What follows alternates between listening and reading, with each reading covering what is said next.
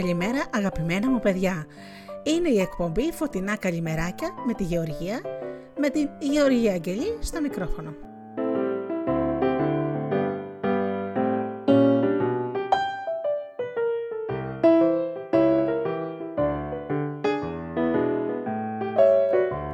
Μια εκπομπή καλημερίσματος για μικρούς και μεγάλους. Θα ακούτε ένα παραμύθι, ένα παλιό παιχνίδι της γειτονιάς, ένα ποίημα και πολλά τραγουδάκια. Καλώς ήρθατε λοιπόν και ξεκινάω με το πρώτο τραγούδι.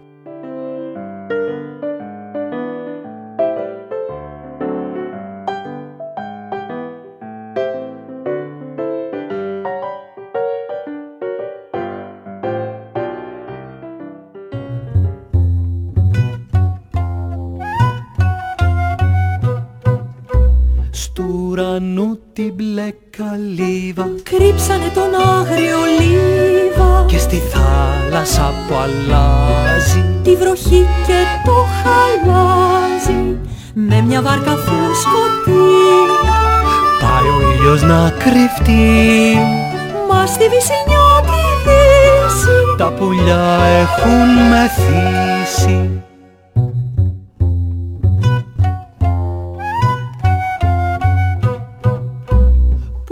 πας έτσι κουτούρου το δελτίο του καιρού. Λέει αλλού πως κιόλας βρέχει και μαζί λιακάδα έχει.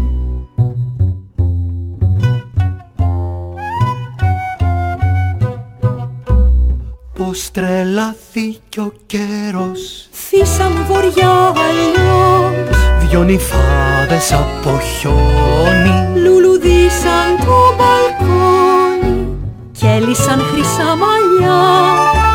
Η άστρα πηγή αμμουδιά Στου γυαλού την μπλε κορδέλα. Ξύπνα καλοκαίρι και έλα.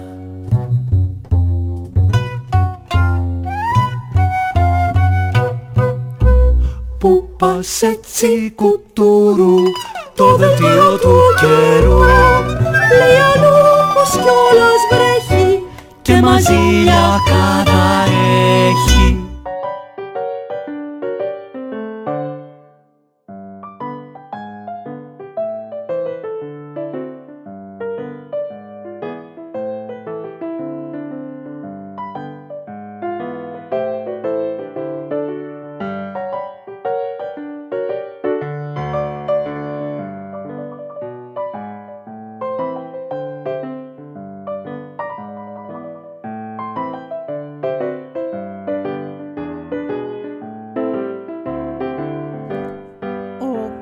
έχει κρυθαριού του Ludwig Bernstein.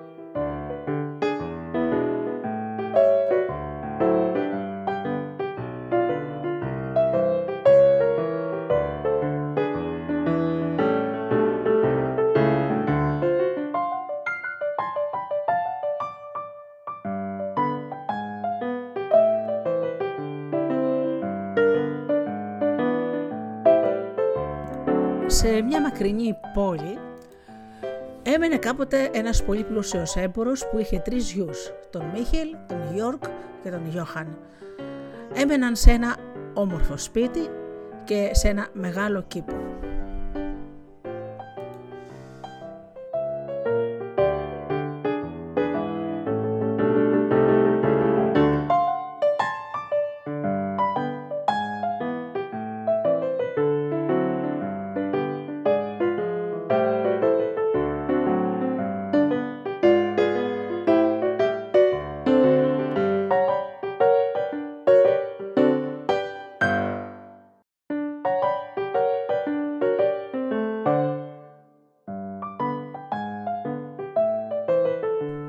Μέσα λοιπόν σε αυτό τον κήπο ο πατέρας διατηρούσε σε μία γωνίτσα ένα μικρό κομμάτι που είχε φυτέψει κρυθάρι και το αγαπούσε πάρα πάρα πολύ.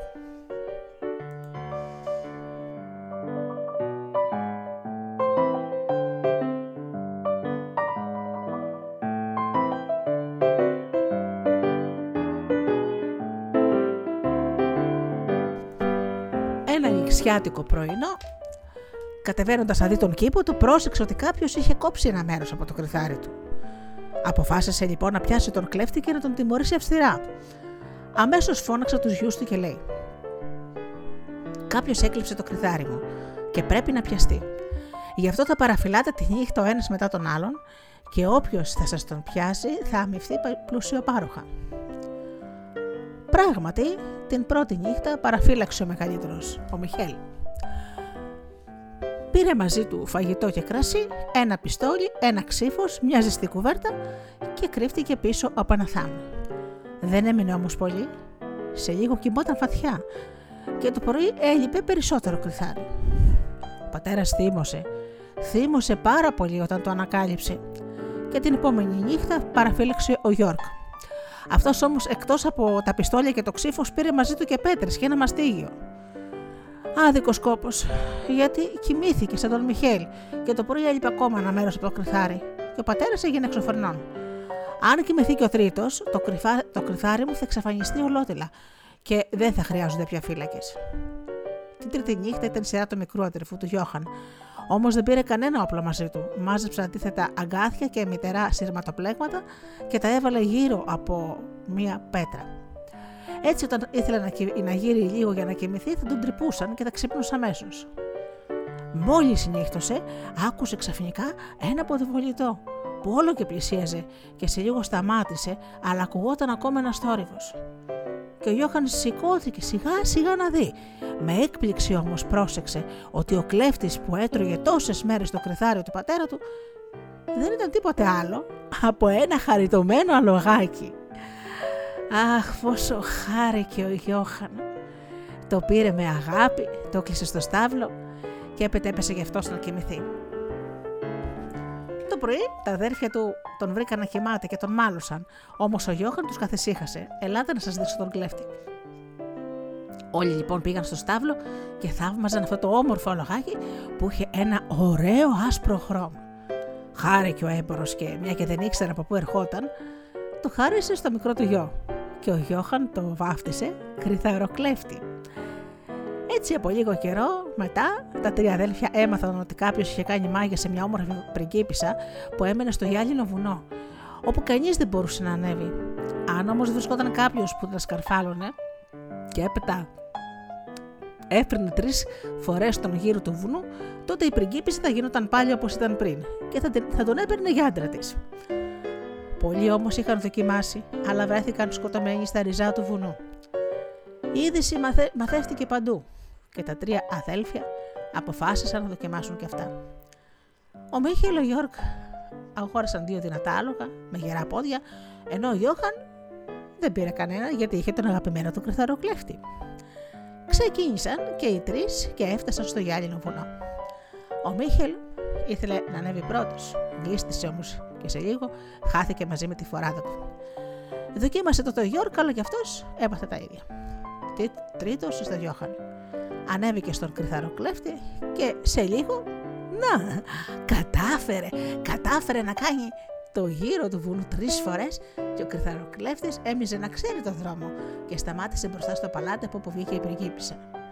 Και εκείνη βγήκε έξω, ντυμένη, στα μεταξωτά, στα χρυσάφια και υποδέχτηκε τον Γιώχαν με χαρά, γιατί την ίδια στιγμή είχαν γυθεί τα μάγια. Έπειτα έσκυψε στο άλογο και του λέει: Γιατί το έχει κάσει, Έψαχνα να σε βρω για να κατέβω από το βουνό και εσύ έφυγες. Γιατί το έκανες αυτό; Εντάξει όμως δεν πειράζει, γιατί τώρα θα μείνεις μαζί μας για πάντα. Όπως καταλαβαίνετε, ο κρυθαροκλέφτης ήταν της πριγκίπισσας και δεν έκανε τίποτα άλλο από το να ψάξει τον κατάλληλο άνθρωπο για εκείνη. Όπως καταλαβαίνετε λοιπόν, ο Γιώχαν παντρεύτηκε την όμορφη πριγκίπισσα με την αξία του και ο κρυθαροκλέφτης δεν χάθηκε ποτέ ποτέ ξανά.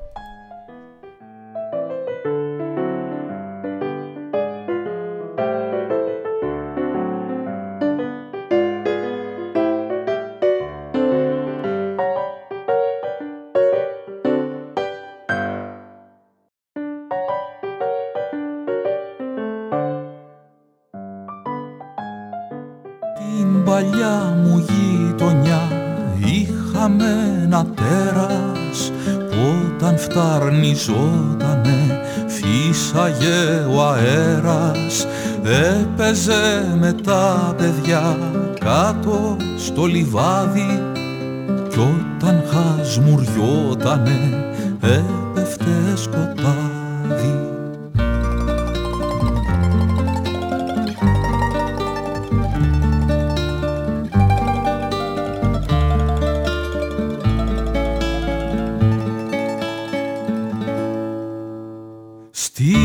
παλιά μου γειτονιά.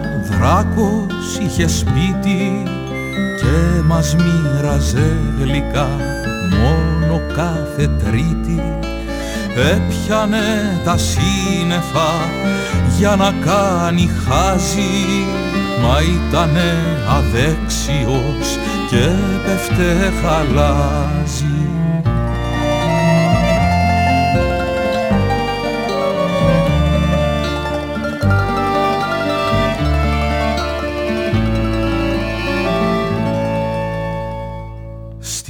Στην παλιά μου γειτονιά.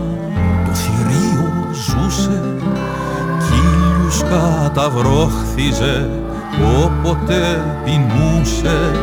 Κι έτσι δίναμε φαΐ στο τρελό θηρίο. Να μην χάνεται το φως, να μην κάνει κρύο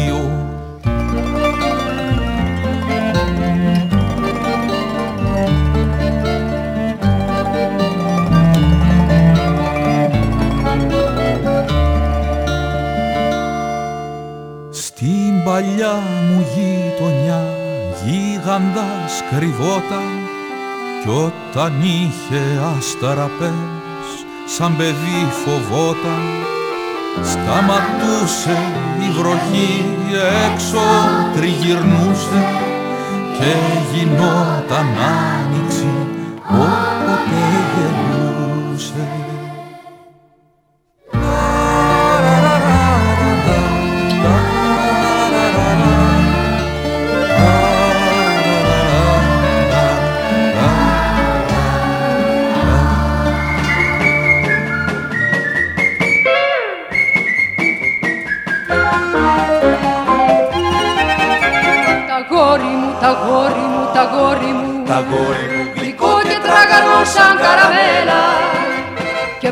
Και πόζες όταν παίρνει άντρα γόρι μου Τα γόρι μου Τα γόρι μου είναι μουρλιά, είναι τρέλα.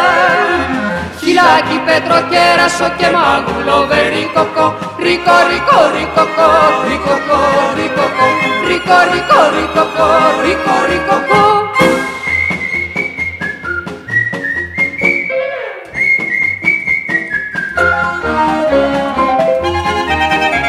Τα γόρι μου είναι πλάσμα αξιοζήλευτο Το βλέμμα του, το γέλιο του ρασόλι Μπροστά του δεν αξίζουν ούτε δίλεπτο. Δεν πιάνουν καρτοσιά οι άντρες όλοι. Χιλάκι, πέτρο, κέρασο και μάγουλο. Βερίκοκο Ρίκο, ρίκο, ρίκοκο, ρίκοκο, ρίκοκο Ρίκο, ρίκο, ρίκοκο, ρίκο, ρίκοκο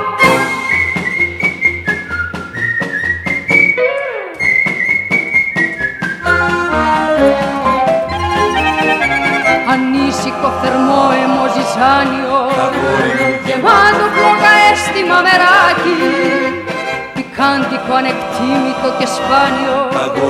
Τα γόρι το γλυκό μου τα γοράκι Χιλάκι, πέτρο, κέρασο και μάγουλο βερίκοκο Ρίκο, ρίκο, ρίκοκο, ρίκοκο, ρίκοκο Ρίκο, ρίκο, ρίκοκο, ρίκο, ρίκοκο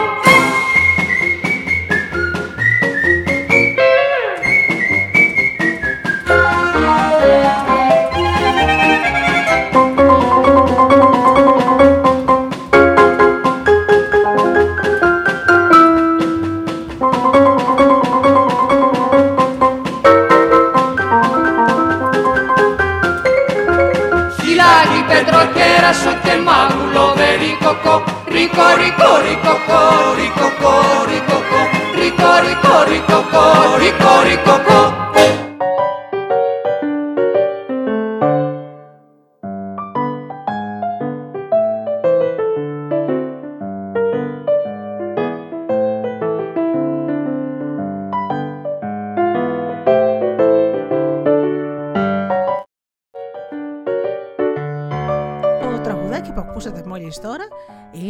παλιό παλιό παλιό τραγούδι που ακούγανε τα παιδάκια Μ, πριν γεννηθώ εγώ, πριν ήμουν εγώ μικρή. Δηλαδή είναι ένα παλιό παλιό τραγουδάκι και μάλιστα πριν από πολλά χρόνια έχει βγει μια ωραία συλλογή με παιδικά τραγούδια του 60 τα οποία βέβαια τα έχω όλα. Και πού και πού θα σας βάζω κανένα έτσι για να ακούτε τι τραγουδάκια ακούγανε τα παιδάκια που τώρα κανονικά πρέπει να είναι οι γιαγιάδες σας.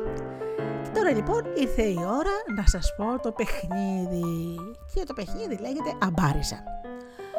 Τα παιδιά χωρίζονται σε δύο ομάδες. Η κάθε ομάδα ορίζει ένα δέντρο ή μια κολόνα για μάνα. Σκοπός του παιχνιδιού είναι να προστατεύει κάθε ομάδα τη μάνα της. Τα παιδιά αποφασίζουν ή βάζουν κλήρο για το ποια ομάδα θα ξεκινήσει πρώτη. Ένα από τα παιδιά της ομάδας βγαίνει στο χώρο ανάμεσα από τις μάνες, συνήθως στην αρχή παίζουν οι πιο αδύνατοι παίκτες ή οι πιο μικροί και παράλληλα βγαίνει από την άλλη ομάδα ένα παιδί. Συναντιούνται και προσπαθούν να αγγίξουν ο ένας τον άλλον. Όποιος προλάβει να ακουμπήσει τον άλλον, να τον εχμαλωτήσει και να τον οδηγήσει στη μάνα του. Αυτό ύστερα γίνεται και με άλλο παιδί. Από τη δεύτερη ομάδα και παράλληλα από το άλλο ένα από την πρώτη. Παίζουν με τον ίδιο τρόπο μέχρι να φτάσουν στον τελευταίο παίκτη. Ο τελευταίος μένει, προσπαθεί να προστατεύσει τη μάνα. Από την άλλη ομάδα μπορούν να του επιτεθούν οι δύο αντίπαλοι, όχι περισσότεροι. Μπορεί να τους προσπαθήσει να ελευθερώσει τους εχμάλωτους συμπαίκτες του για να τον βοηθήσουν με ένα άγγιγμα. Τότε αυτοί φωνάζουν: Παίρνω αμπάριζα και βγαίνω και σε κανέναν δεν το λέω. Και από τότε βέβαια έχει μείνει και έκφραση αυτό το παίρνω αμπάριζα και βγαίνω.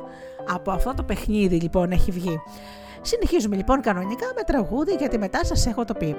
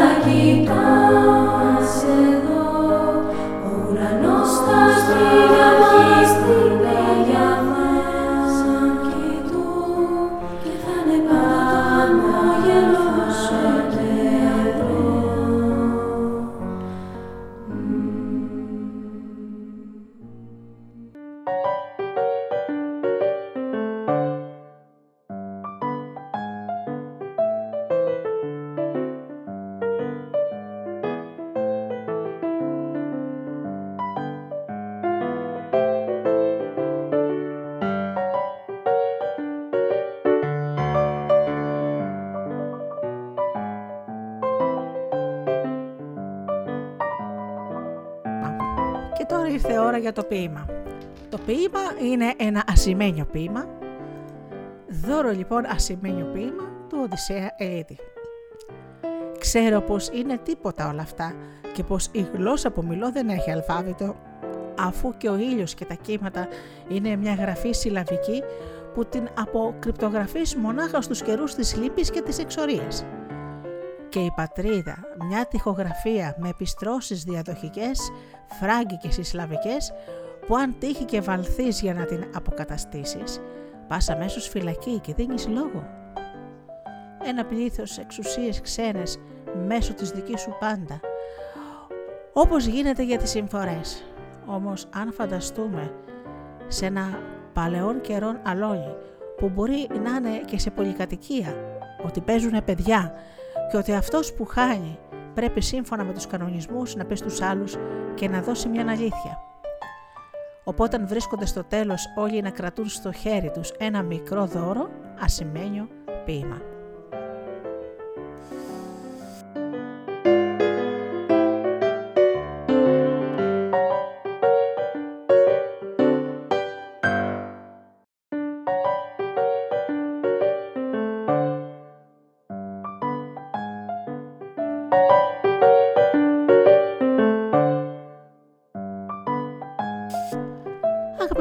Παιδιά και μεγάλοι, ήρθε η ώρα να σας αποχαιρετήσω. Η εκπομπή Φωτεινά Καλημεράκια με τη Γεωργία και τη Γεωργία Αγγελή στο μικρόφωνο έχει φτάσει στο τέλος της. Σας ευχαριστώ πολύ που ήμασταν εδώ μαζί και ξεκινήσαμε όλοι μαζί τη μέρα μας με τόσο ωραία πράγματα. Ανανεώνω λοιπόν το ραντεβού μας για αύριο στις 7.30 το πρωί όπως πάντα. Σας εύχομαι να περάσετε μια υπέροχη μέρα, να περνάτε καλά, να είστε καλά και αγαπήστε τον άνθρωπο που βλέπετε κάθε μέρα στο καθρέφτη. Καλή σας ημέρα!